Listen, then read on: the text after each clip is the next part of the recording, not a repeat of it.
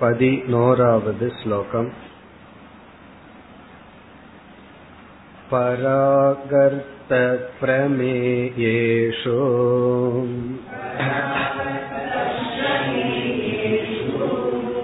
या फलत्वेन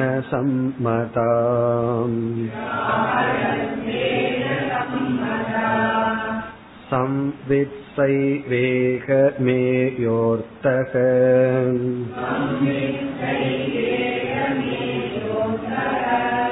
वेदान्तोक्तिप्रमाणतः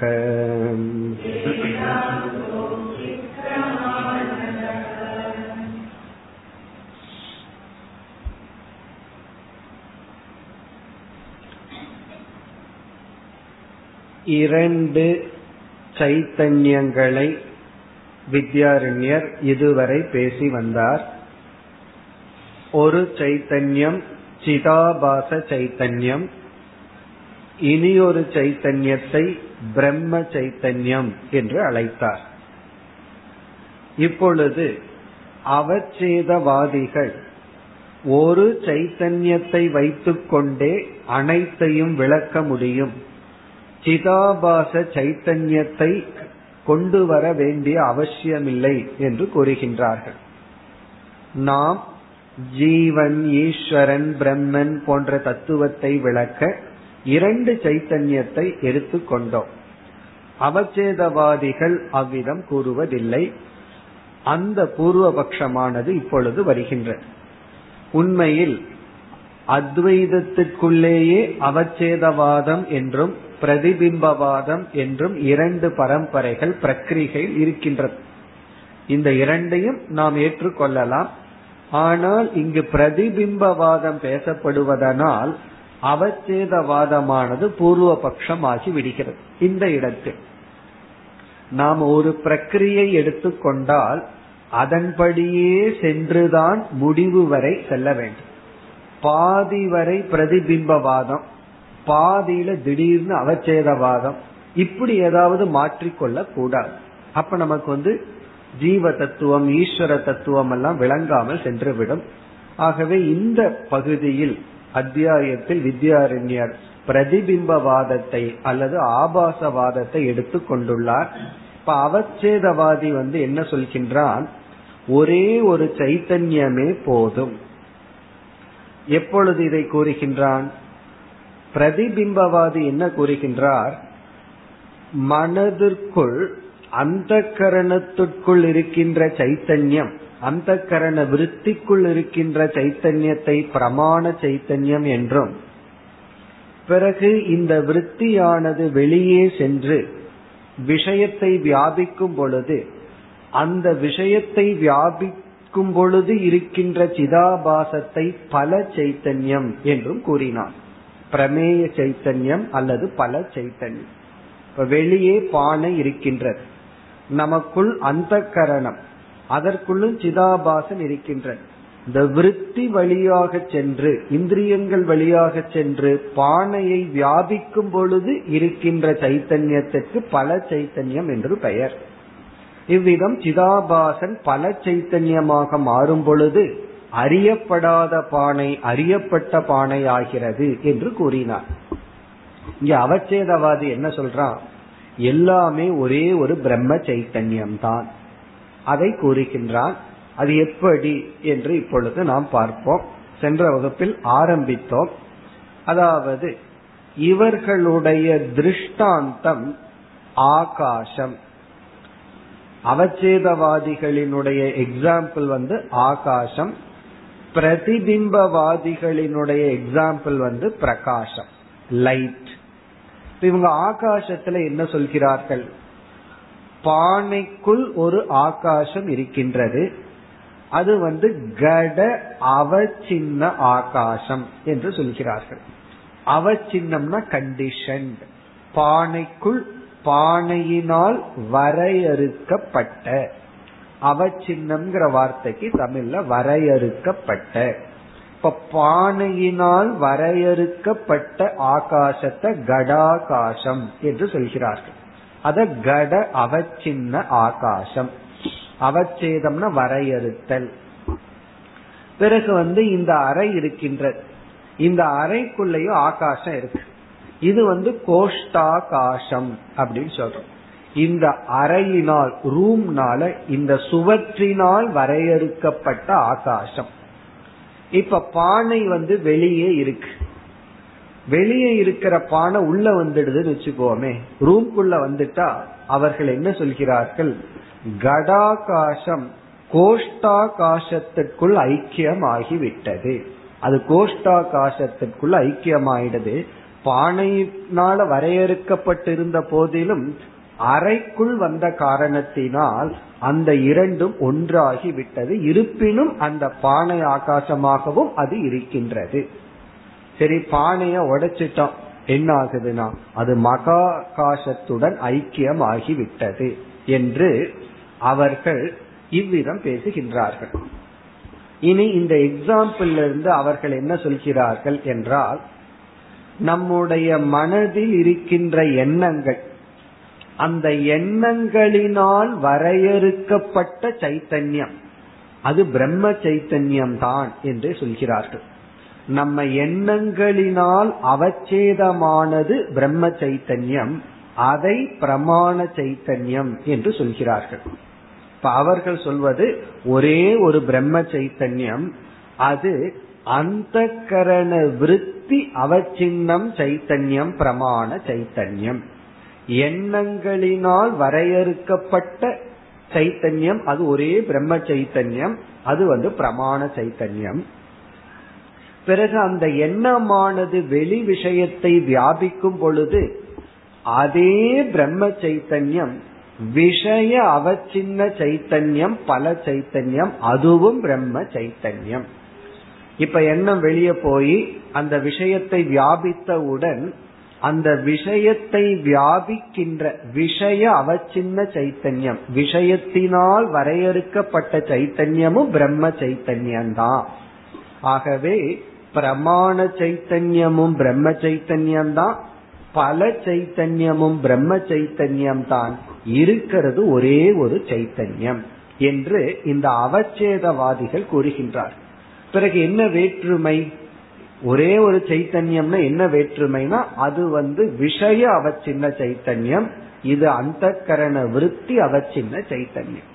இப்ப பானையினால வரையறுக்கப்பட்ட ஆகாசம் ரூம் அறையினால் சுவற்றினால் வரையறுக்கப்பட்ட ஆகாசம். ஒரு சின்ன பாட்டில் இருந்ததுன்னா அந்த சின்ன பாட்டில்னால வரையறுக்கப்பட்ட ஆகாசம். ஆகாசம் ஒண்ணுதான்.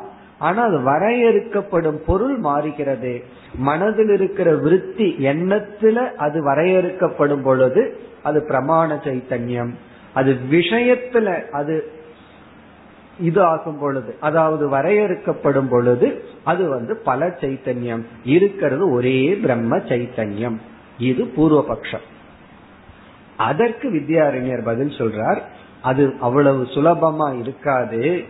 சிதாபாசன் என்ற ஒன்றை நம்ம உருவாக்கி அந்த சிதாபாசன் வந்து எண்ணங்களுக்குள் இருக்கும்போது அது பிரமாண சைத்தன்யம் என்றும் அந்த எண்ணமானது விஷயத்தை வியாபிக்கும் பொழுது அப்பொழுது சிதாபாசன் பல சைத்தன்யமாக மாறுவதாகவும் இவைகள் அனைத்தையும் மாறாமல் விளக்குவதுதான் பிரம்ம சைத்தன்யம் சொல்லி இரண்டு சைத்தன்யத்தை பிரிச்சு வச்சாதான் ஜீவனை எல்லாம் நன்கு விளக்க முடியும். ஜீவனுடைய டிராவல் இதெல்லாம் நல்லா விளக்குறது வந்து பிரதிபிம்பவாதத்துல தான் என்று பதில் சொல்கின்றார். இதுதான் அடுத்த இரண்டு ஸ்லோகத்தினுடைய சாராம்சம். இப்ப இந்த பதினோராவது இப்பொழுது நாம் படித்த ஸ்லோகம் வந்து சுரேஸ்வரருடைய வார்த்திகம். இந்த வார்த்திகத்தை நம்ம மேலோட்டமா படிச்சா ஒரே ஒரு பிரம்ம சைத்தன்யம் மட்டும் இருக்கிறது போல தெரிகிறது. ஆகவே பூர்வ பக்ஷி வந்து இந்த வார்த்திகத்தை கோட் பண்ணி சுரேஸ்வரருடைய வார்த்திகப்படி சிதாபாசன் ஒன்றையே அவர் அறிமுகப்படுத்தலையே அவர் வெறும் பிரம்ம சைத்தன்யத்தை தானே கூறி இருக்கின்றார் பல சைத்தன்யம்னு நீங்க சொல்ற சிதாபாசத்தை அவர் பிரம்ம சைத்தன்யம்னே சொல்கிறாரே என்றால் அப்படின்னு ஒரு சந்தேகம். உடனே அடுத்த ஸ்லோகத்துல பதில் சொல்லுவார் இந்த வார்த்திகத்துல இவர் பல சைத்தன்யம்ங்கிறது பிரம்ம சைத்தன்யத்தை சொல்லல சிதாபாசனத்தான் தான் சொல்லி இருக்கிறார்னு வித்யாரண்யர் பதில் சொல்லி அதற்கு ஆதாரமாக சங்கரருடைய பிரமாணத்தை கொடுக்கின்றார். இப்ப வந்து வித்யாரண்யர் என்ன பதில் சொல்றார்? பூர்வபக்ஷி சுரேஸ்வராச்சாரியார கோட் பண்ணி ஒரே சைத்தன்யம் தான் இருக்கு பிரம்ம சைத்தன்யம் சிதாபாசம் இல்லைன்னு சொல்றான் வித்யாரண்யர் வந்து சங்கரரை கோட் பண்ணி ரெண்டு சைத்தன்யத்தை இருக்குன்னு சொல்லி இருக்கின்றார்னு பதில் சொல்றார். ஏன்? அவருடைய குரு சுரேஸ்வராச்சாரியாருடைய குருவே இப்படி சொல்லும் பொழுது சிஷ்யன் எப்படி மாறாக சொல்ல முடியும்? இதுதான் கேள்வி பதில். இப்ப இந்த ஸ்லோகத்திற்குள் சென்றால் பராக் அர்த்த பிரமேயேஷு. பராக் என்றால் வெளியே. அர்த்தம்னா ஆப்ஜெக்ட் வெளியே உள்ள பொருள். பராக் அர்த்தக அப்படின்னு சொன்னா வெளியே உள்ள பொருள். பானை முதலிய நாம் பார்க்கப்படுகின்ற பொருள். பிரமேயேஷுனா இப்ப அந்த பொருள் நமக்கு பிரமேயமாக மாறிவிட்டது. எத்தனையோ வெளிய பொருள் இருக்கு. நாம எதை பார்க்கிறோமோ அதுதான பிரமேயம். பார்க்கப்படாத பொருள் வெறும் பொருள் தான் அப்போ வெளியே இருக்கின்ற பார்க்கப்படும் பொருள்களுக்குள் யா பலத்துவேன சம்மதா சந்தித்து. யா எந்த ஒன்று பலத்துவேன பல ரூபமாக சம்மதா ஏற்றுக்கொள்ளப்பட்ட சம்வித்து சம்வித்னா சைத்தன்யம். சம்வித்துங்கிற சொல்லுக்கு பொருள் சைத்தன்யம். யா சம்வித்து. வெளியே உள்ள விஷயங்களில் பல ரூபமாக ஏற்றுக்கொள்ளப்பட்ட யா சம்பித்து எந்த ஒரு சைத்தன்யம் இருக்கின்றதோ சா ஏவ. அந்த சைத்தன்யமே ஈக இப்பொழுது இங்கு மேயக அர்த்தக. மேயக அர்த்தக என்றால் நம்மால் அறியத்தக்க வேண்டிய தத்துவம். நம்மால புரிந்து கொள்ள வேண்டிய பிரம்ம தத்துவம். இப்ப இக மேயார்த்தக மேயக அப்படின்னா நம்மால் அறியத்தக்க வேண்டிய புருஷார்த்தமான அர்த்தகன லட்சியம். இப்ப இங்க என்ன சொல்கின்றார்? எந்த ஒரு விஷயத்தினிடத்தில் நீ வந்து சிதாபாசன் பல சைத்தன்யமாக மாறியது என்று சொன்னாயோ பல சைத்தன்யம் என்று உன்னால் ஏற்றுக்கொள்ளப்பட்ட எந்த ஒரு சைத்தன்யம் விஷயத்தை வியாபிச்சிருக்கோ அந்த சைத்தன்யம் அந்த சந்தித்து தான் மேயார்த்தக. நம்மால் அடையப்பட வேண்டிய அறியப்பட வேண்டிய பிரம்ம சைத்தன்யம். இப்ப இங்க வந்து முன்னாடி வித்யாரண்யர் என்ன சொன்னார்? சிதாபாசந்தான் பல சைத்தன்யமா மாறி அந்த தெரியாத பானைய தெரிய வச்சது. பிரம்ம சைத்தன்யம் எல்லாத்தையும் விளக்குது. தெரியாத பானையும் விளக்குது தெரிஞ்ச பானையும் விளக்குதுன்னு சொல்லி பிரம்ம சைத்தன்யம் அனைத்தையும் விளக்குது. அறியாத பானைய அறிகின்ற பானைய அறியப்பட்ட பானையா மாத்துறது சிதாபாசன் பல சைத்தன்யமாக மாறுவதனால். எப்ப பல சைத்தன்யமா சிதாபாசன் மாறுது? விஷயத்தை வியாபிக்கும் பொழுது. அப்படின்னு நீங்க சொன்னீங்க.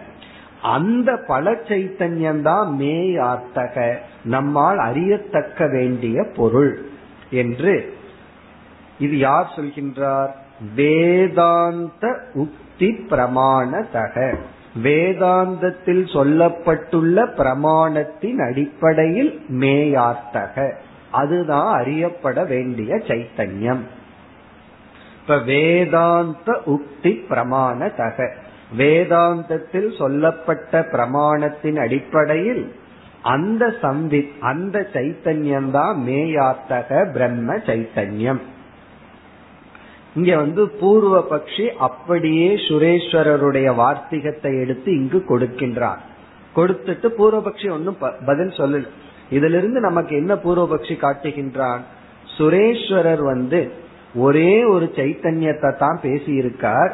நீங்க என்னமோ ரெண்டு சைத்தன்யத்தை பேசுகிறீர்கள். சிதாபாசன் பல சைத்தன்யமா மாறுவத பேசி பிரம்ம சைத்தன்யம் எல்லாத்தையும் விளக்குவதா பேசுகிறீர்கள். ஆனா சுரேஸ்வரர் அந்த பல சைத்தன்யத்தையே பிரம்ம சைத்தன்யம்னு சொல்கிறாரே என்று பூர்வபக்ஷி கேட்கும் பொழுது அடுத்த ஸ்லோகத்தில் சங்கரர் இங்கு வந்து சங்கரருடைய பிரமாணத்தை வித்யாரண்யர் குறிப்பிடுகின்றார். பனிரெண்டாவது ஸ்லோகம். इति वार्तिककारेण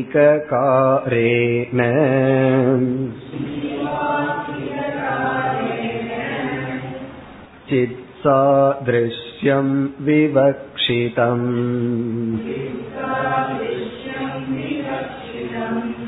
ब्रह्मचित्फलयोर्भेदः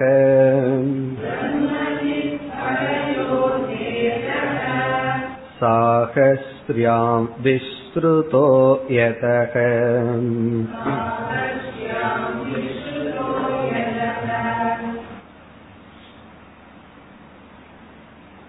வித்யாரண்யர் மிக எளிமையான பதிலை கூறுகின்றார் அந்த வார்த்திகருடைய சுரேஸ்வரருடைய ஸ்லோகத்தில் சம்வித் என்ற இடத்தில் நாம் சித் அல்லது பிரம்ம சைத்தன்யத்தை எடுத்துக்கொள்ள கூடாது பிரம்ம சைத்தன்யத்தினுடைய பிரதிபிம்பத்தை தான் எடுத்துக்கொள்ள வேண்டும். அந்த சொல்லுக்கு சம்பித்ங்கிற சொல்லுக்கு அந்த பொருளைத்தான் எடுத்துக்கொள்ள வேண்டும். அது எப்படி ஒரு சொல்லுக்கு நீங்க சத்தியம்ங்கிற சொல்லுக்கு மித்தியான பொருள் எடுக்க முடியுமான்னா சத்தியம்னு ஒரு வார்த்தை இருக்கு. அதுக்கு ஒருத்தர் விளக்கம் சொல்றாரு மித்தியான பொருள் எடுத்துக்கலாமேன்னா. எடுத்துக்கொள்ள வேண்டிய சூழ்நிலை வந்தால் எடுத்துக்கொள்ள வேண்டும். அதுதான் ட்ரெடிஷன் எப்படின்னா உபனிஷத்துல வந்து சத்தியசிய சத்தியம் அப்படின்னு இருக்கு. சத்தியத்தினுடைய சத்தியம்னு சொன்னா சத்தியம்னு சொன்னா சத்தியம்தான். சத்தியத்துக்கு சத்தியம்னு இனி ஒரு சத்தியம் வரும்போது முதல் சத்தியம் நித்யா தானே? ஆகவே அந்த வார்த்தைக்கு டிக்ஷனரி படி எல்லா இடத்திலையும் பொருள் கொள்ள முடியாது. அந்த வாக்கியத்துல அந்த பதம் எப்படி வந்துள்ளதுன்னு பார்க்கணும். அதனாலதான் சாஸ்திரத்தை வந்து பத வாக்கிய பிரமாணைகி அப்படின்னு சொல்லுவாங்க. பத விசாரம்னா அந்த பதத்துக்கு என்ன அர்த்தம்? சத்தியம்ங்கிற பதத்துக்கு என்ன அர்த்தம்? அது இலக்கண விசாரம். வாக்கிய விசாரம்னா அந்த பதம் எந்த வாக்கியத்துக்குள்ள வந்திருக்குன்னு பார்க்கணும். அந்த வாக்கியத்தின் அடிப்படையில அந்த பதத்துக்கு பொருள் பண்ணணும். இதுதான் சம்பிரதாயம் சொல்றோம். அப்படி சத்தியம்ங்கிற வாக்கியத்துக்கு சத்தியம் பதத்துக்கு சத்தியம்னு தான் அர்த்தம். ஆனா அந்த சத்தியம்ங்கிற பதம் சத்தியத்தினுடைய சத்தியம்னு வரும்போது முதல் சத்தியம் நித்யாவாயிரும் இது வந்து வாக்கிய விசாரம். ஆகவே இங்க வந்து வித்யாரண்யர் என்ன பதில் சொல்கின்றார்? அந்த இடத்துல சம்பித் அப்படிங்கிறது சைத்தன்யத்தினுடைய பிரதிபிம்பமாகத்தான் எடுத்துக்கொள்ள வேண்டும். சரி எந்த தைரியத்துல நீங்க வார்த்திகக்காரரையே இன்டர்பிரட் பண்றீங்கன்னா அவருடைய குரு கொடுத்த தைரியம்னு சொல்ற. வார்த்திகக்காரருடைய குரு சங்கரர் அவர் இப்படி சொல்லி இருக்கின்றார் அல்லவா? ஆகவே அவருடைய குரு என்ன சொன்னாரோ அதன் அடிப்படையில் சிஷ்யருடைய ஸ்லோகத்திற்கு பொருள் சொல்ல வேண்டும். ஏன்னா குருவை மீறி குருவுக்கு புறம்பாக சிஷ்யர் கூறக்கூடாது கூற மாட்டார் அதுதான் இங்கு பதில்.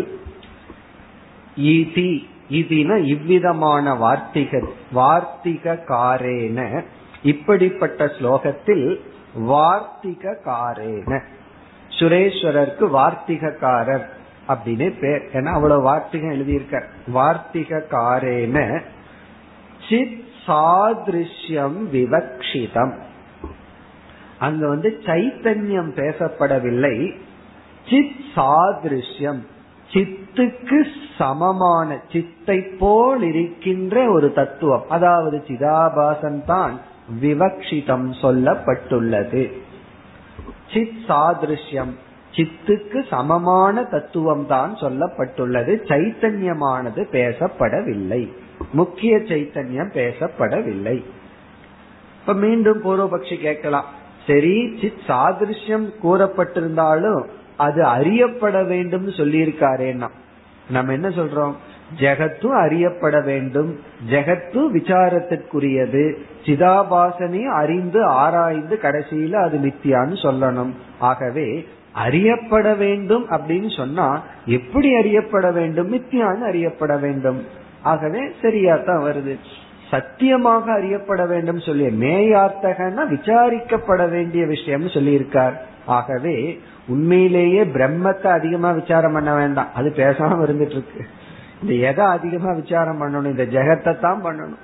ஏன்னா இருக்கிற மாதிரி காட்டிக்கொண்டு இருக்கே அதனால சும்மா இருக்கிறது பேசாம இருக்கு. அதுல போய் என்ன விசாரத்துக்கு இருக்கு? இந்த இல்லாதது இருக்கிற மாதிரி ஆடுகின்றதே. அதைத்தான் விசாரம் பண்ணி அது இல்லைன்னு சொல்லணும். ஆகவே சிதாபாசனை விசாரத்துக்குரிய விஷயமாக எடுத்துக்கொள்வதில் தவறில்லை என்று வார்த்திகக்காரரால் சித் சாதிருஷ்யம். சாதிருஷ்யம்னா அதை போல. சித் சாதிருஷ்யம்னா சித்தை போல விளங்குகின்ற சைத்தன்யம் விவக்ஷிதம். அங்கு சொல்லப்பட்டதாக பொருள் எடுக்க வேண்டும். சரி ஏன்? ஏன் சித் சாதிருஷ்யம்? அதற்கு பதில் கூறுகின்றார் சங்கரருடைய உபதேச சாகஸ்ரீ என்ற நூலில் மிக தெளிவாக சங்கரர் பிரம்ம சைத்தன்யம் சிதாபாச சைத்தன்யத்தை வேறுபடுத்தி விளக்கி உள்ளார்.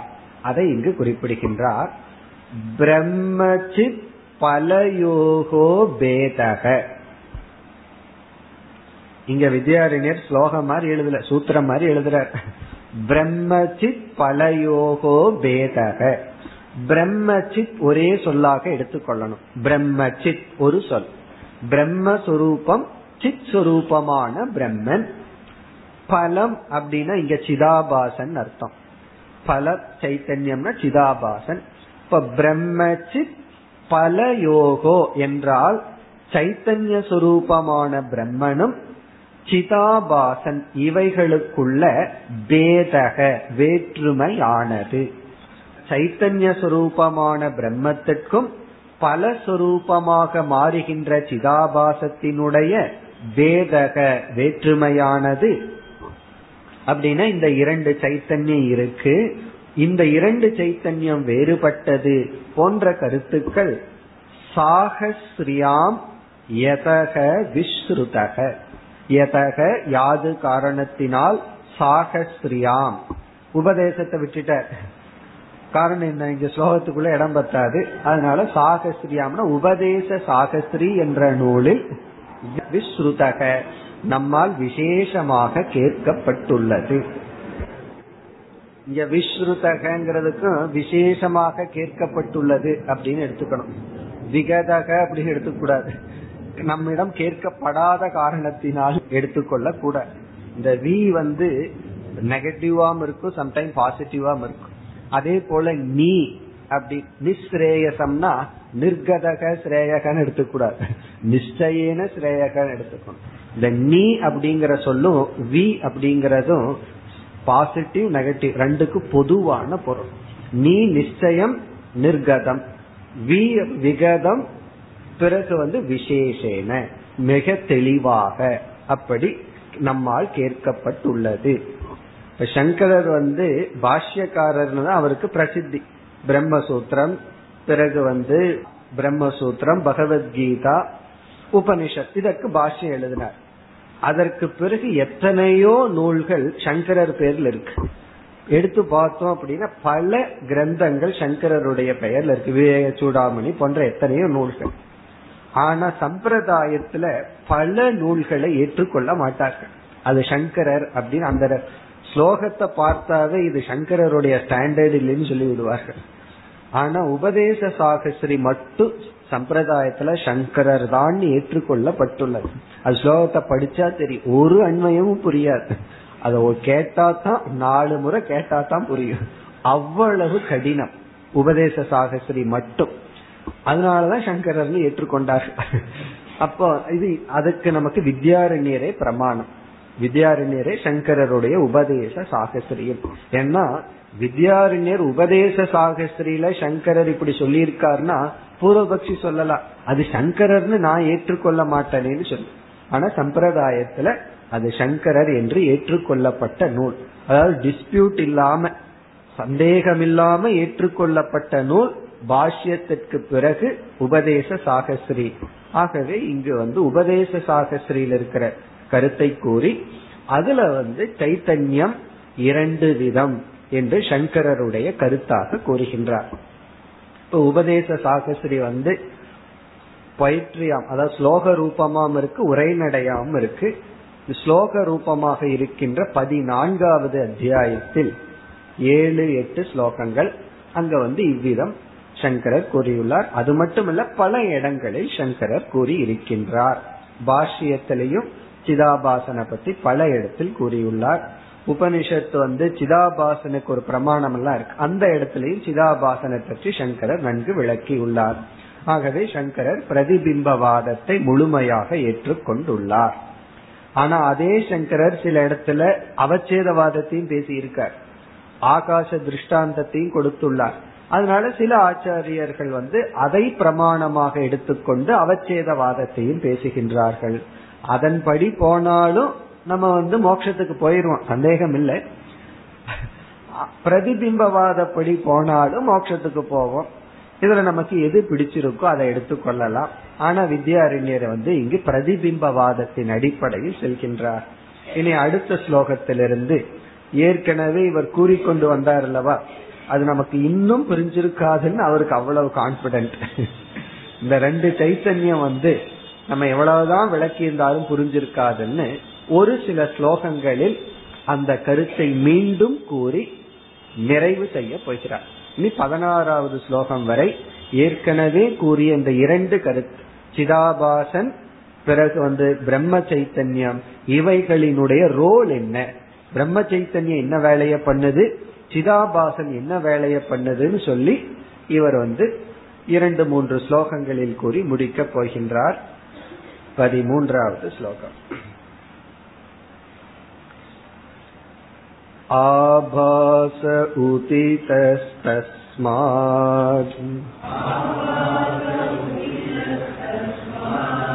ज्ञातत्वं जनयेद्गडे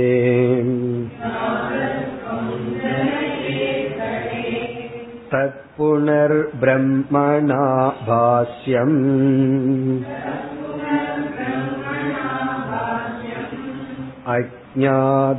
अज्ञादत्ववदेवहि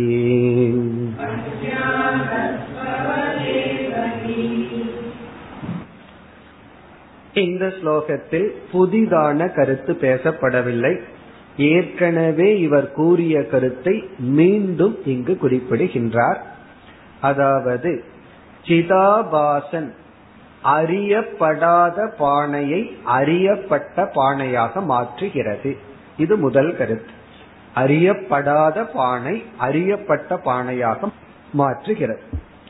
பிரம்ம சைத்தன்யம் எப்படி அறியப்படாத பானையை பிரகாசப்படுத்துகிறதோ அதே போல அறியப்பட்ட பானையையும் பிரகாசப்படுத்துகின்றது. இப்ப பிரம்ம சைத்தன்யம் இரண்டு பானையையும் பிரகாசப்படுத்துகின்றது. சிதாபாசன் அறியப்படாத பானையை அறியப்பட்ட பானையாக மாற்றுகிறது. இப்ப நம்ம வந்து பானை வெளியே இருக்கு. அத நம்ம பார்க்கல. அந்த பானைக்கு ஆதாரமா எந்த சைத்தன்யம் இருக்கு? பிரம்ம சைத்தன்யம் தான் இருக்கு. அந்த பானைக்கு ஆதாரமா பிரம்ம சைத்தன்யம் இருக்கு. பிறகு நம்மளும் என்ன சொல்றோம்? பானையை நான் அறியவில்லைன்னு சொல்றோம். அது எதனால சொல்ல முடியுது? அதுவும் பிரம்ம சைத்தன்யத்தினால சொல்ல முடியும். பிறகு பானைய பார்க்கிறோம். பானைய பார்த்ததற்கு பிறகு சிதாபாசன் தான் என்ன பண்ணியிருக்கான்? பிரமாண சைத்தன்யமான சிதாபாசன் விஷயத்தம் வியாபிச்சு பல சைத்தன்யமா மாறி அறியப்படாதங்கிற ஸ்டேட்டஸ பானைக்கு அறியப்பட்ட ஸ்டேட்டஸ கொடுத்து அறியப்பட்ட பானையை ஆக்கி விடுகிறது. இப்ப இந்த பிரம்ம சைத்தன்யம் அறியப்பட்ட பானைக்கும் ஆதாரமா இருக்கு. பிறகு பானையை அறிகின்றோம்னு சொல்றமே அது எதனால்? இந்த சிதாபாசன் விருத்தி வந்து பானையத்தான் விஷயமாக கொண்டுள்ளது. பிறகு அந்த விருத்தி எனக்கு தெரிகிறதேன்னு யாரால் விளங்குகிறது? பிரம்ம சைத்தன்யத்தினால். ஆகவே பிரம்ம சைத்தன்யம் அறியப்படாத பானையை விளக்கியது போல் அறியப்பட்ட பானையையும் விளக்குகிறது. இப்ப பிரம்ம சைத்தன்யம் இரண்டை விளக்குகிறது. அறியப்படாத பானை அறியப்பட்ட பானை. சிதாபாசன் அறியப்படாத பானையை அறியப்பட்ட பானையாக மாற்றுகிறது. இவ்வளவுதான் கூறி வந்தார். அதை இங்கு சாராம்சமாக கூறுகின்றார். ஸ்லோகத்திற்குள் சென்றால் தஸ்மாத் ஆகவே ஆகவே என்றால் சென்ற ஸ்லோகத்தில் பிரம்மஜித் பலயோகோ வேதக விஸ்ருதக. பிரம்ம சைத்தன்யத்திற்கும் பல சைத்தன்யத்திற்கும் வேதம் இருப்பதனால் வேற்றுமை இருப்பதனால் இரண்டு சைத்தன்யங்கள் இருப்பதனால் ஆபாசக உதிதக. அதை நம்ம திருப்பி படிக்கணும். உதிதக ஆபாசக.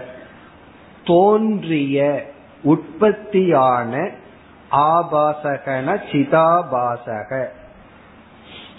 தோன்றிய சிதாபாசனானது கடே பானையின் இடத்தில் கடைசி சொல் பானையின் இடத்தில் ஞாதத்துவம் ஜனயே அறியப்பட்ட தன்மையை உற்பத்தி செய்கின்றது. மிக அழகா தெளிவா எழுதுகின்றார். ஆனா இடம் தான் மாத்தி போட்டிருக்கார். வாக்கியம் தெளிவான வாக்கியம். கடே பானையில் தோன்றிய சிதாபாசன் ஞாதத்துவம் ஜனையே. அறியப்பட்ட தன்மையை உற்பத்தி செய்கின்றது. இப்ப பானையின் இடத்தில் ஒரு தன்மையை சிதாபாசன் உற்பத்தி செய்யுது. என்ன தன்மை? அறியப்பட்ட என்ற ஸ்டேட்டஸ பானையின் இடத்தில் சிதாபாசன் உற்பத்தி செய்கிறது. எப்படின்னா உதித. உதித என்றால் பிரமாண சைத்தன்யமாக இருந்த சிதாபாசன் பல சைத்தன்யமாக மாறி அப்படி தோன்றி பல சைத்தன்யமாக தோன்றி பானையினிடத்தில் அறியப்பட்ட தன்மையை உருவாக்குகின்றது. பிறகு நமக்குள்ள பிரம்ம சைத்தன்யம் எல்லாத்தையும் விளக்குதுங்கிறதுல கான்ட்ரவர்சியே கிடையாது. ஒத்துக்கிறோம். அறியப்பட்ட பானையை எதிர்க்கு விளக்கணுங்கிறதுல சந்தேகம் வந்தது. ஆகவே அறியப்படாத பானையை பிரம்ம சைத்தன்யம் விளக்குகிறதுங்கிறது எல்லோராலும் ஏற்றுக்கொள்ளப்பட்ட காரணத்தினால் அது திருஷ்டாந்தமாகி விடுகிறது திருஷ்டாந்தம்ங்கிறது என்ன? எல்லாம் ஒத்துட்டா அது திருஷ்டாந்தம். ஆகவே இரண்டாவது வரியில் என்ன சொல்றார்? அறியப்படாத பானையை பிரம்ம சைத்தன்யம் விளக்குவது போல அறியப்பட்ட பானையையும் பிரம்ம சைத்தன்யம் விளக்குகின்றது. இப்ப அறியப்படாத பானையை பிரம்ம சைத்தன்யம் விளக்குதுங்கிறது எக்ஸாம்பிள் அறியப்பட்ட பானையையும் பிரம்ம சைத்தன்யம் விளக்கித்தான் ஆக வேண்டும். விளக்குகின்றது என்பது இங்கு கருத்து. இரண்டாவது வரியில் வந்தால் தத் புனக தத் புனகன அந்த அறியப்பட்ட பானையை பானையானது பிரம்மணா பிரம்மணா பாஸ்யம் பிரம்மத்தினால் விளக்கப்பட்டுள்ளது. தற்புனக மீண்டும் அது அறியப்பட்ட பானையாகிவிட்டால் மட்டும் பானையை நான் அறிகின்றேன்னு நம்ம சொல்ல முடியாது. விருத்தி பானையை அறிஞ்சிடுது. நான் பானையை அறிகின்றேங்கிறத சொல்லணுமே. அதுக்கு பிரம்ம சைத்தன்யம் தேவை. ஆகவே பிரம்மனா பாஸ்யம் அறியப்பட்ட பானையும் பிரம்மத்தினால் தான் விளக்கப்படுகிறது. எப்படினா அஜாதத்துவ வத் ஏவகி. அஜாதத்துவம் என்றால் அறியப்படாத பானையை எப்படி பிரம்ம சைத்தன்யம் விளக்கியதோ வத் அப்படின்னா அது போல அறியப்பட்ட பானையையும் பிரம்ம சைத்தன்யம் விளக்குகின்றது. அஜாதத்துவ வத் ஏவ. அஜாதத்துவவத் என்றால் பானை அறியப்படவில்லை என்பதை அல்லது அறியப்படாத பானைக்கு எப்படி பிரம்ம சைத்தன்யம் ஆதாரமோ அல்லது மனதிற்குள் அறியப்படாத பானையை அறியப்படவில்லை என்று பிரம்ம சைத்தன்யம் எப்படி விளக்கியதோ அப்படி அறியப்பட்ட பானை இது என்னால் அறியப்பட்டது என்பதையும் பிரம்ம சைத்தன்யமானது விளக்குகின்றது. இது வந்து மோராரல் கன்க்ளூஷன் ஏற்கனவே இவர் கூறிக்கொண்டு வந்த கருத்தை மீண்டும் அவச்சேதவாதி பூர்வ பட்சத்திற்கு பிறகு மீண்டும் இதை கூறுகின்றார். இனி அடுத்த ஸ்லோகத்தில் பிரம்ம சைத்தன்யம் எவைகளையெல்லாம் விளக்குகின்றது? சிதாபாசன் எவைகளையெல்லாம் விளக்குகின்றது என்று மறுபடியும் நமக்கு ஒரு தெளிவுபடுத்துகின்றார் பிரம்ம சைத்தன்யத்தினுடைய வேலை என்ன அது எதையெல்லாம் விளக்குது சிதாபாசன் எவைகளையெல்லாம் விளக்குகின்றது பதினான்காவது ஸ்லோகம் दीवृत्या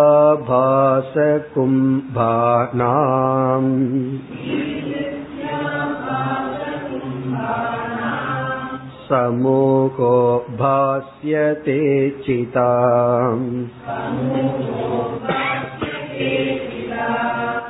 कुम्भमात्रफलत्वात्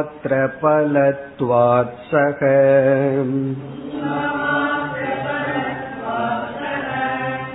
एक आभासतस्फुरे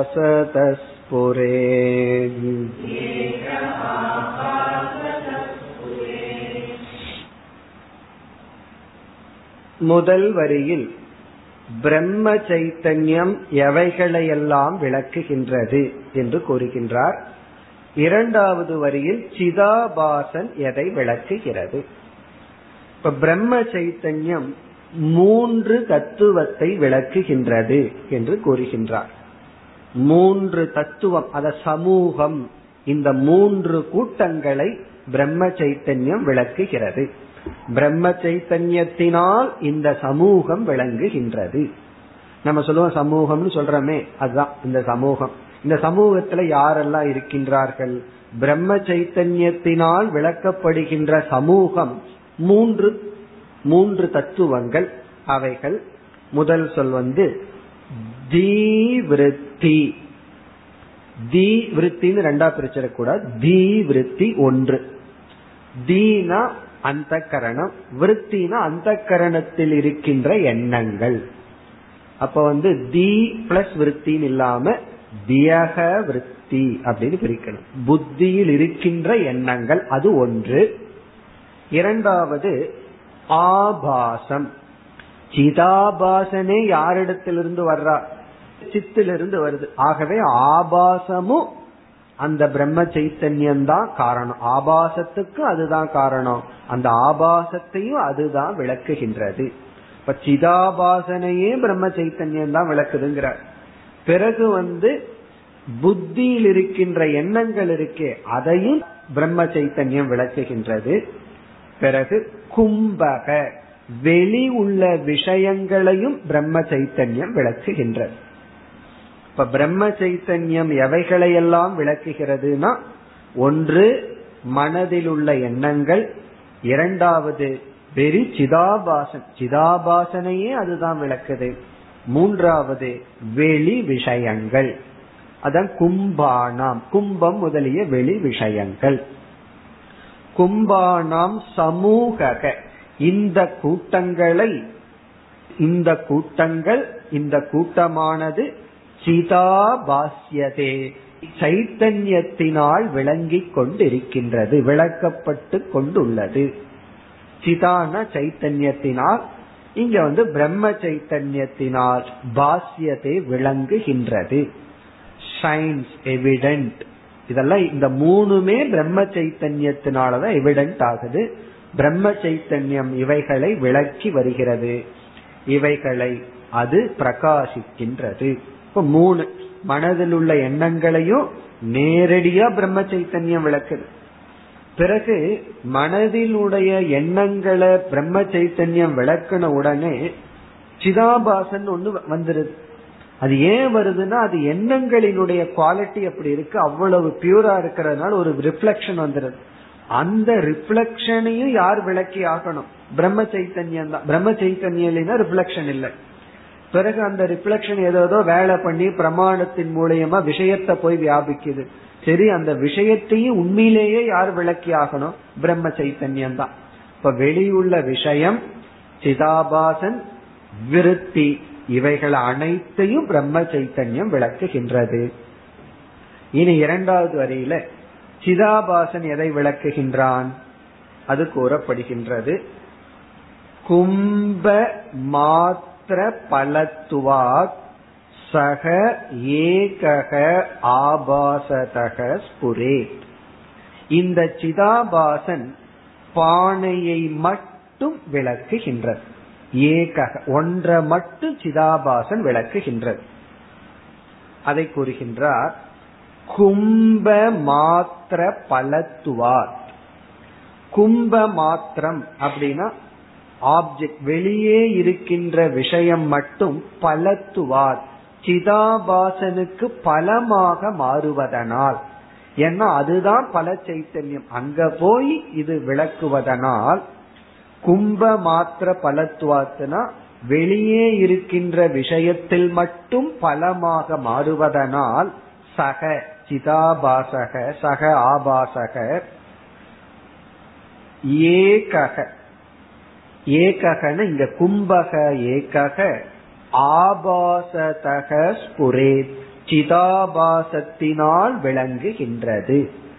ஆபாசதகன சிதாபாசத்தினால் ஸ்புரேத்ன விளங்குகின்றது. ஏககன கும்பக கும்பக ஏகக ஸ்புரே சக கும்பக ஏகக ஸ்புரே. இங்க கும்பகன சிதாபாசன் அல்ல சக கும்பக ஏகக ஸ்புரேத் அந்த பானை மட்டும் விளங்குகின்றது. யாரால் ஆபாச தக சிதாபாசத்தினால். ஏன்னா கும்ப மாத்திர பலத்துவார்.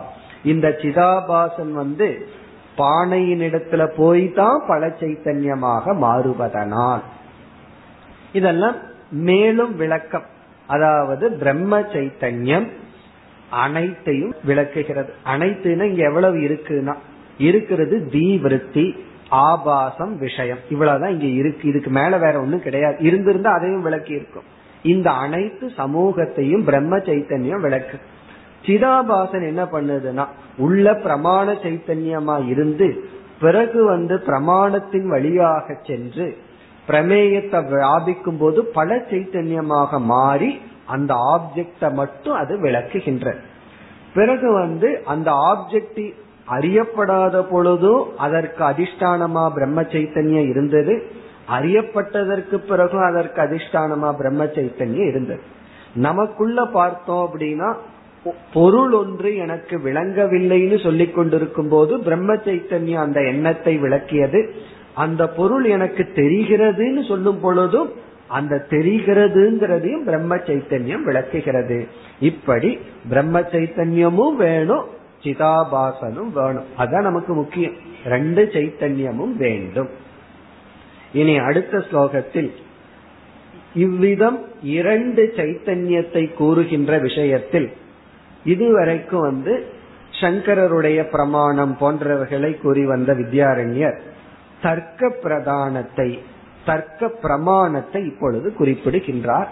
தார்க்கிகர்களும் இவ்விதம் இரண்டு சைத்தன்யத்தை ஏற்றுக்கொண்டுள்ளார்கள் என்று பதினைந்தாவது ஸ்லோகத்தில் சிதாபாசத்திற்கு தர்க்க பிரமாணம் தார்க்கிக மத பிரமாணத்தை குறிப்பிடுகின்றார் பதினைந்தாவது ஸ்லோகம்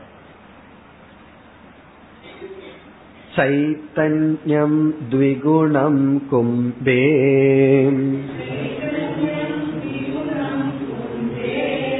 ज्ञातत्वेन स्फुरत्यतः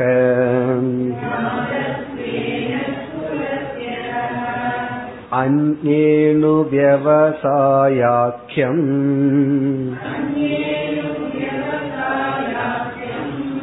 आकुरेतत् यथोतितम्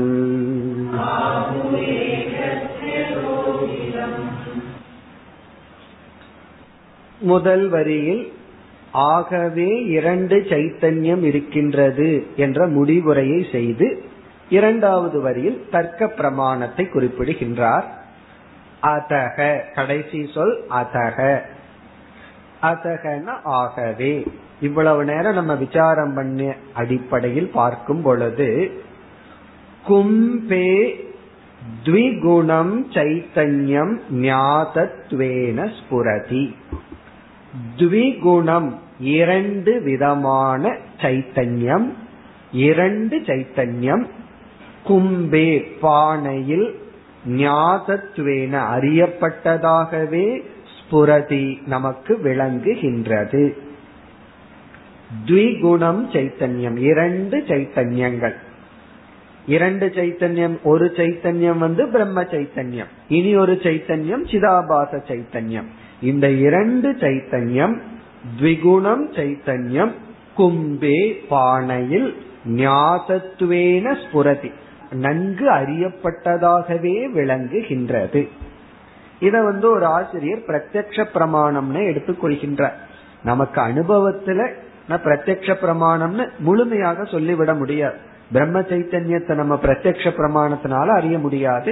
ஆனா அனுபவத்திலையும் இரண்டு சைத்தன்யம் இருக்கிறதாக ஏற்றுக்கொள்ள வேண்டும். இங்கு சாஸ்திரத்தை ஒட்டி அனுபவத்தை எடுத்துக்கொள்ள வேண்டும். அல்லது இரண்டாவது வரியில வந்து தர்க்க பிரதானம் அல்லது தர்க்க பிரமாணத்தை குறிப்பிடுகின்றார். தார்க்கிகளும் தர்க்கவாதிகளும் தர்க்க மதத்தை சார்ந்தவர்களும் நாம் கூறிய இந்த கருத்தை தான் இவ்விதம் கூறுகின்றார்கள். எவ்விதம் கூறுகின்றார்கள் என்றால் அவர்கள் வந்து விவசாயம் அணுவியவசாயம்னு இரண்டு சொற்களை பயன்படுத்துகின்றார்கள். விவசாயம் அணுவியவசாயம் இங்கெல்லாம் விவசாயம்னு சொன்னா ஞானம்னு அர்த்தம். நம்மளுடைய விவசாயம் அல்ல. அணு விவசாயம்.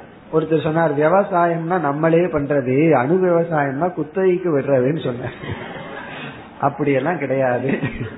இங்கு வந்து விவசாயம். ஒரு ஆங்கிள் ரைட் விவசாயம் சொன்னா இங்கு வந்து நாம் நேரடியாக அறிந்தால் விவசாயம். நம்ம வந்து பானைய பார்த்து அறியறது விவசாயம். பிறகு அணு விவசாயம்னா இந்த பானையை அறிகின்றேன்னு அறியறது அணு விவசாயம். ஞானம் ஞான ஞானம். அப்படி புரிந்து கொள்ள வேண்டும். ஞானம்னா அறிவு. ஞான ஞானம்னா அறிந்ததை அறிகின்றேன் அப்படிங்கிறது அணுவியவசாயம்.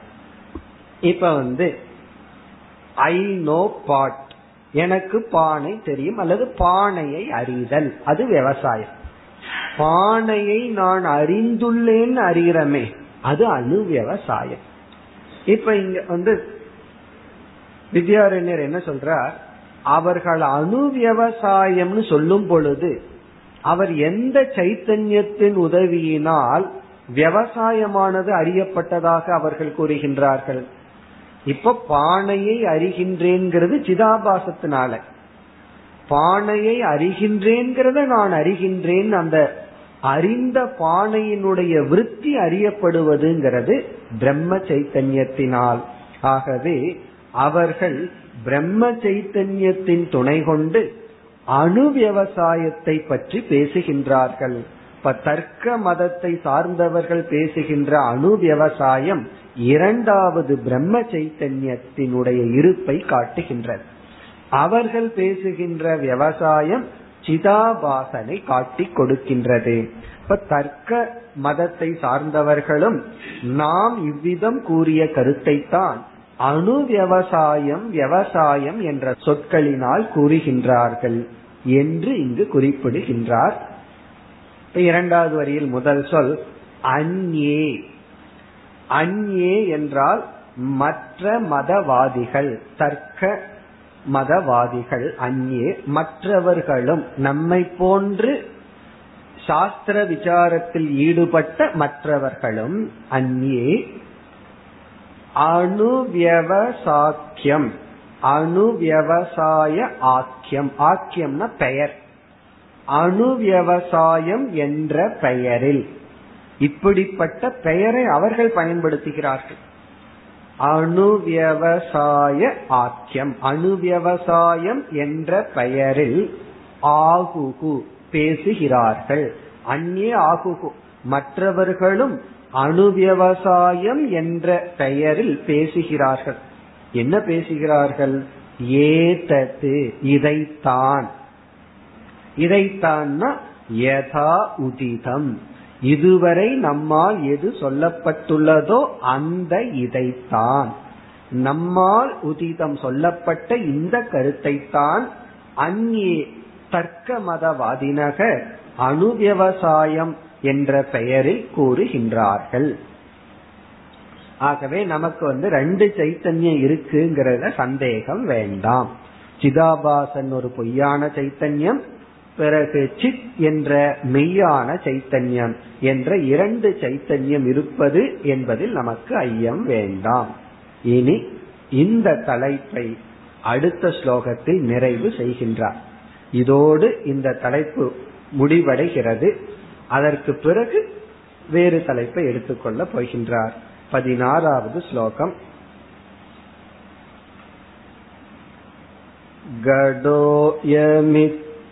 नित्यसावुक्तिः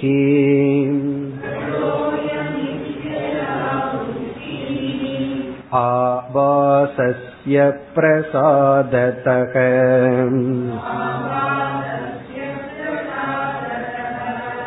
विज्ञातो गड इत्युक्तिः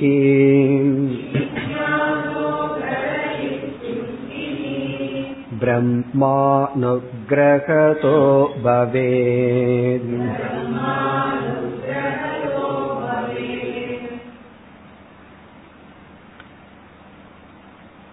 இங்கு நிறைவு செய்கின்றார் அதாவது முதல் மூன்று ஸ்லோகத்தில் சப்ஜெக்ட் மேட்டர் அறிமுகப்படுத்தினார். கூட்டஸ்தன் சிதாபாசனுடைய விவேகம் நாம செய்ய வேண்டும் அப்படின்னு அறிமுகப்படுத்தி நான்காவது ஸ்லோகத்தில் ஆரம்பிச்சு இந்த பதினாறாவது ஸ்லோகம் வரை பிரம்ம சைத்தன்யத்துக்கும் சிதாபாச சைத்தன்யத்துக்கும் உள்ள வேற்றுமைன்னு ஆரம்பிச்சு பிரம்ம சைத்தன்யத்தினுடைய வேலை என்ன சிதாபாசனுடைய வேலை என்னன்னு ஆரம்பிச்சார். அதை இங்கு நிறைவு செய்கின்றார். அயம் கடக இதி அசௌ உக்திகி இது பானை. அயம் கடகன இது பானை இது என்கின்ற அசௌ இந்த உக்திகி இப்படி சொல்லுதல். உக்திகினா அப்படி நம்ம பேசுறது. அயம் கடக இதி அசௌ உக்திகி இது பானை என்ற நம்முடைய விவகாரம் எப்படி நடக்குதுன்னா ஆபாசஸ்ய பிரசாத தக சிதாபாசத்தினுடைய பிரசாதத்தினால் இது சம்பவிக்கின்றது. பிரசாததக அயமுக்திகி பவதி அல்லது சம்பவத் ஆபாசத்தினுடைய பிரசாதத்தினால் இது பானை என்கின்ற விவகாரமானது நடைபெறுகின்றது என்று நம்மால் சொல்ல முடிகிறது. பிறகு விஜாதக கடக இது உக்திகி பானை என்னால் அறியப்பட்டது என்கின்ற சொல்லானது உக்தியானது பேச்சானது விவகாரமானது. முன்ன வந்து இது பானை. இரண்டாவது பானை என்னால் அறியப்பட்டுள்ளது அப்படின்னு நம்ம சொல்றோம். பானை என்னால் அறியப்பட்டுள்ளது என்ற உக்தியானது பிரம்ம அனுகிரகதக பவே. பிரம்ம அனுகிரகதகன பிரம்ம சைத்தன்யத்தினால் ஏற்படுகின்றது. பிரம்ம அனுகிரகதக பவே பிரம்ம சைத்தன்யத்தினால் ஏற்படுகின்றது. இவ்விதம் பிரம்ம சைத்தன்யத்தினால என்ன நடைபெறுகிறது? சிதாபாசத்தினால என்ன நடைபெறுகிறதுன்னு சொல்லி நிறைவு செய்கின்றார். இனிமேல் வருகின்ற பகுதியில் அதாவது பதினேழாவது ஸ்லோகத்தில் அடுத்த ஸ்லோகத்தில் ஆரம்பித்து இருபத்தி ஆறாவது ஸ்லோகம் வரை பதினேழிலிருந்து இருபத்தி ஆறு வரை கூட்டஸ்த சிதாபாச விவேகத்தை செய்ய போகின்றார். இதுவரைக்கும் பிரம்ம சிதாபாச விவேகம் இப்பொழுது கூட்டஸ்த சிதாபாச விவேகம். அப்ப என்ன வேற்றுமை அப்படின்னு ஒரு சந்தேகம் வரும். கூட்டஸ்தனுக்கும் பிரம்மத்துக்கு என்ன? இப்ப ரெண்டு சைத்தன்யம்ங்கிறது மூணு நாள் ஆகிற மாதிரி பயமா இருக்கு. இது வரைக்கும் பிரம்ம சைத்தன்யம் சிதாபாசன்னு சொல்லிட்டு இனிமேல் நான் வந்து கூட்டஸ்த சைத்தன்யத்திற்கும் சிதாபாசனுக்கும் விளக்கம் பண்ண போறேன் வேற்றுமை பண்ண போறேன்னா அப்ப பிரம்ம சைத்தன்யத்திற்கும் கூடஸ்த சைத்தன்யத்துக்கு என்ன வித்தியாசம்? இப்ப மூணு சைத்தன்யம் வருதா? அப்படி எல்லாம் நமக்கு சந்தேகம் வர போகுது அதை நம்ம வந்து விளக்கத்துல பார்க்க போறோம். ஏன் வந்து இவர் பிரம்ம சைத்தன்யம்ங்கிற வார்த்தையும் கூட்டஸ்த சைத்தன்யம்ங்கிற வார்த்தையும் சொல்கிறாருங்கிறத நம்ம விளக்கத்துல பார்ப்போம். இப்ப இந்த விசாரம் முடிஞ்சதற்கு பிறகு அதாவது இருபத்தி ஆறாவது ஸ்லோகம் வரைக்கும் இதை முடிச்சிட்டு பிறகு பிரதிபிம்பவாதத்தின் அடிப்படையில் என்ன செய்ய போகின்றார்? சம்சாரம்னா என்ன? மகா வாக்கியத்தை பிரதிபிம்பவாதப்படி எப்படி விளக்க வேண்டும்? பிரதிபிம்பவாதத்தை எடுத்துட்டா தத்துவமசி மகா வாக்கியத்துல பாகத்யாக லட்சணையா பாக லட்சணையா எந்த லட்சணையை அப்ளை பண்ணி விளக்கணும்? பிறகு வந்து ஜீவனுடைய சொரூபத்தை நம்ம எப்படி விளக்கணும்? சம்சாரத்தை நம்ம எப்படி விளக்கணும்? இதெல்லாம் செய்ய போகின்றார். ஆகவே இங்கு இனிமேல் நமக்கு வந்து கூட்டஸ்த சிதாபாச விளக்கம். அது நமக்கு எளிமையாக புரிந்துவிடும். அதற்கு பிறகு பிரதிபிம்பவாதப்படி வேதாந்தத்தில் இருக்கிற முக்கியமான டாபிக்கை எடுத்துட்டு விளக்க போகின்றார். இதுதான் தொடர இருக்கின்றது. அடுத்த வகுப்பில் தொடர்போம் ஓம் போர் நமத போர் நமிதம் போர் போர் நமுதச்சதேம் पूर्णस्य पूर्णमादाय पूर्णमेवावशिष्यते ॐ शान्ति शान्ति शान्तिः